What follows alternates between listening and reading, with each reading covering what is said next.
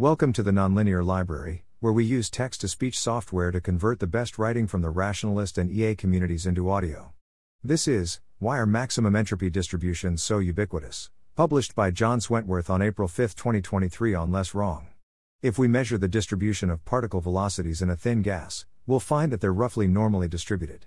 Specifically, the probability density of velocity v will be proportional to E minus 12 mv2 slash kbt, or, written differently, E minus EV, kbt, where EV is the kinetic energy of a particle of the gas with velocity v, T is temperature, and kb is Boltzmann's constant.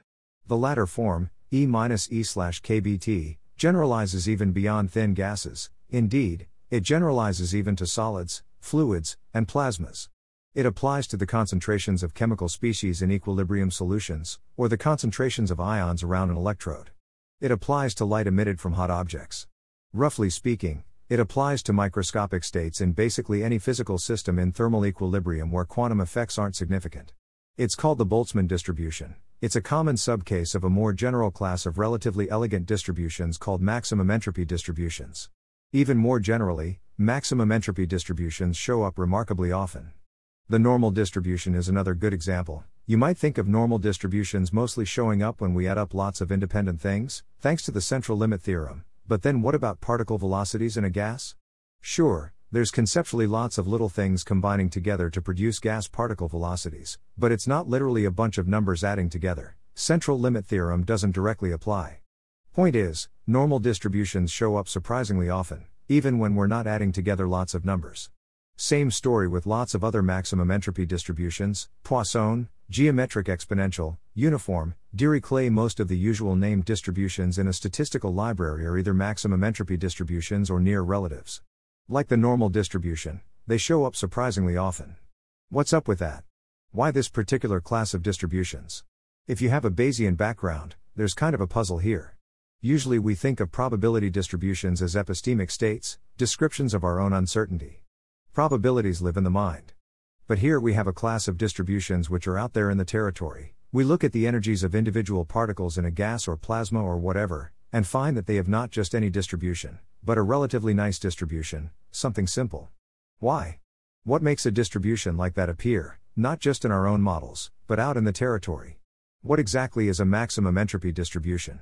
Before we dive into why maximum entropy distributions are so ubiquitous, let's be explicit about what maximum entropy distributions are. Any, finite, probability distribution has some information theoretic entropy, the amount of information conveyed by a sample from the distribution, given by Shannon's formula. Minus ipsilon pi. As the name suggests, a maximum entropy distribution is the distribution with the highest entropy, subject to some constraints. Different constraints yield different maximum entropy distributions. Conceptually, if a distribution has maximum entropy, then we gain the largest possible amount of information by observing a sample from the distribution. On the flip side, that means we know as little as possible about the sample before observing it. Maximum entropy equals maximum uncertainty. With that in mind, you can probably guess one maximum entropy distribution. What's the maximum entropy distribution over a finite number of outcomes, for example, heads, tails, or 1 slash 2 slash 3 slash 4 slash 5 slash 6, without any additional constraints? Think about that for a moment if you want. Intuitively, the most uncertain distribution is uniform, and indeed that's the unconstrained maximum entropy distribution over a finite number of outcomes. Other maximum entropy distributions are generated by adding constraints. For instance, we might constrain the mean and variance of a distribution over real numbers. Then the maximum entropy distribution is the normal distribution with the appropriate mean and variance. The maximum entropy distributions we use in practice are simple and relatively elegant mainly because the constraints are simple and relatively elegant. In particular, the constraints which generate most maximum entropy distributions used in practice have the form EFX equals XFX PX equals mu. Dot for some, possibly vector, function f of the outcome x under constraints with this form, the maximization problem is mathematically very clean, and the maximum entropy distribution has the form px equals 1z lambda fx. Dot for some, possibly vector, lambda. Conceptually, lambda quantifies the trade off between the constraint and the entropy, i.e., how much would the entropy increase decrease if we change the constraint value mu by a little bit? Different mu values yield different lambda values, for example, different average energies, mu, correspond to different temperatures, lambda. With that in mind, let's look at the Boltzmann distribution again. It has the form px equals 1z minus 1 k beat x. Dot where the outcome x is the system state and Ex is its energy. That pattern matches to our maximum entropy form. The Boltzmann distribution is the maximum entropy distribution subject to a constraint. EEX equals mu. Dot IE a constraint on the expected energy, sorry for the notation. The factor minus 1 kBT then corresponds to lambda. Conceptually, the temperature T tells us how much the entropy would increase decrease if we change the expected energy by a little bit. And indeed, that's how temperature is often defined in physics. So we have some rough idea of what a maximum entropy distribution is. It's maximally uncertain subject to some constraints. The maximum entropy distributions which are ubiquitous in practice are simple mainly because the constraints are simple.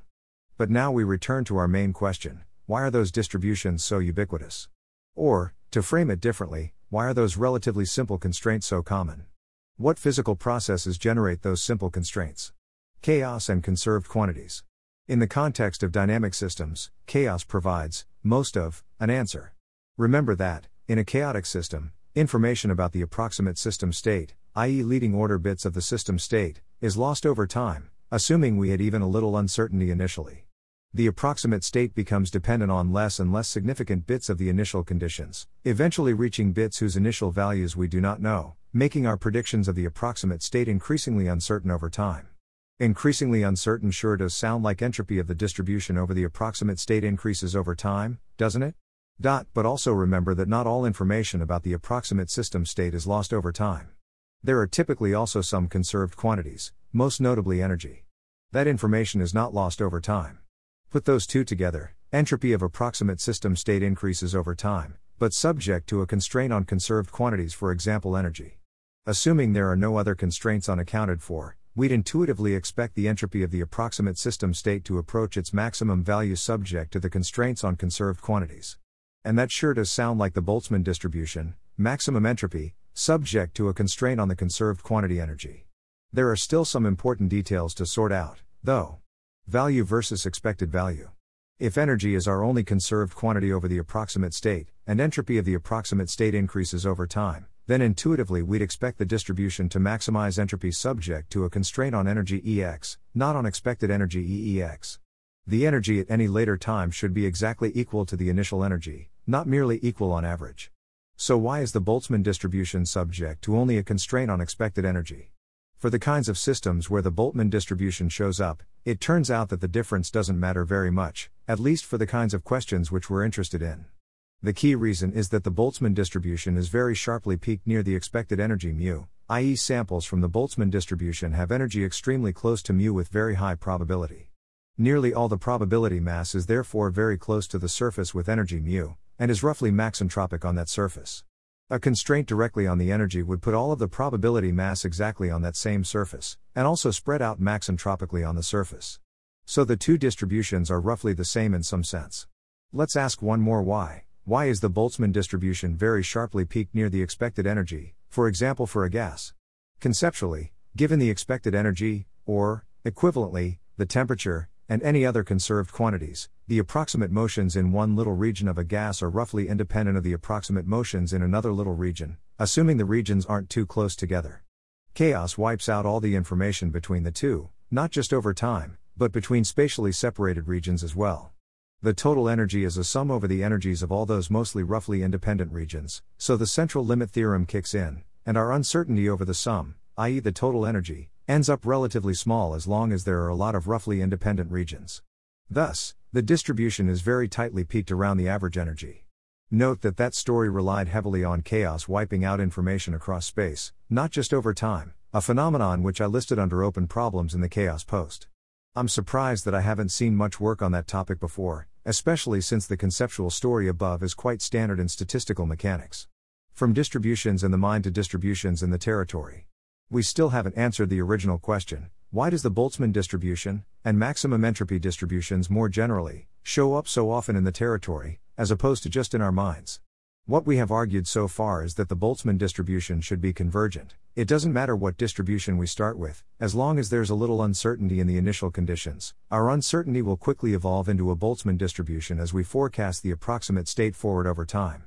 That's quite powerful, it says that, for example, even a smart alien or a superintelligence will end up predicting from roughly the same distribution, even if they have very different priors or a lot more information than we do. Let's extend that story to talk about distributions in the territory, not just minds. Suppose we have an experiment where we initialize some system somehow, let it run for a while, then measure its approximate final state.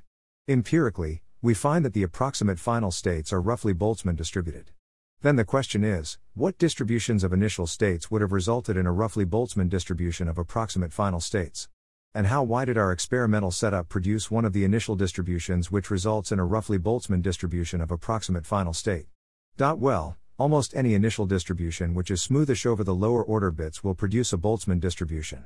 So, our experimental setup should produce a roughly Boltzmann distribution as long as it's not producing any particular special pattern in the lower order bits of the initial conditions.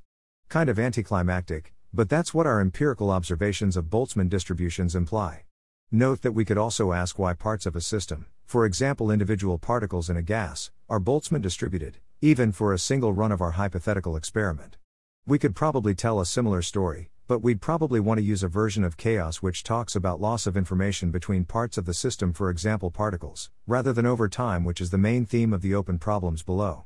Aside, subjectivity of coarse graining.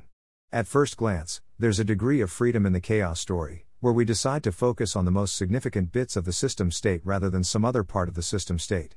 That's a choice of coarse graining, a choice of ways to take an approximate system state. If we chose a different coarse graining, presumably we could get different results. That messes up the universality of our story. For example, maybe an alien or a superintelligence would use a different coarse graining and thereby end up with a very different distribution. In practice, I don't think the choice of coarse graining is as much of a degree of freedom as it might seem at first glance. The basic feature of the world which makes certain coarse graining strongly preferred is smoothness. Lots of stuff is a reasonably smooth function of other stuff. In particular, a core part of what makes chaos interesting in the first place is that future states are a nice smooth function of past states over short times. And when we have nice smooth functions, the lower order bits usually depend on much higher order bits, but mostly not vice versa. Consider, for instance, computing fx equals x squared for a real number x equals 1.731417. We can compute the first few digits of the result without needing to look at digits very far back in the decimal expansion of x. But if we want to compute digits further back in the result, then we need to start from the front and work our way backwards. Digits further back in the result depend on the first few digits of x. In practice, smoothness interacts with measurement. We can usually measure the higher order bits without measuring lower order bits, but we can't easily measure the lower order bits without the higher order bits. Imagine, for instance, trying to design a thermometer which measures the fifth bit of temperature but not the four highest order bits. Probably we'd build a thermometer which measured them all, and then threw away the first four bits. Fundamentally, it's because of the informational asymmetry. Higher order bits affect everything, but lower order bits mostly don't affect higher order bits much, so long as our functions are smooth. So, measurement in general will favor higher order bits. That, in turn, means that agents' observations will favor higher order bits, which makes higher order bits the relevant coarse graining for predicting observations. Now, there are still some degrees of freedom in the details of the coarse graining, for example, how many higher order bits, or bits versus digits, or what if we coarse grain in some other way than bits digits, but still tracking the general notion of big small implied by our smooth functions but so long as the different coarse grainings correspond to the same smooth functions, specifically the smooth system dynamics over short times, they should still converge to the same distributions via chaos. Open problems. The open problems from the chaos post generally carry over to here. How can we generalize chaos like phenomena to information loss over space, not just time, for example in circuit Bayes net models? How does that play with maximum entropy distributions? In particular, when and to what extent do spatially separated parts of the system end up roughly independent conditional on conserved quantities?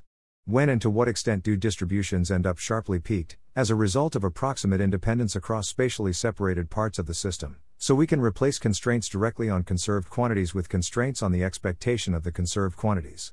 Can we use a spatial version of chaos to explain why spatially separated chunks of gas are Boltzmann distributed, even in a single run of an experiment?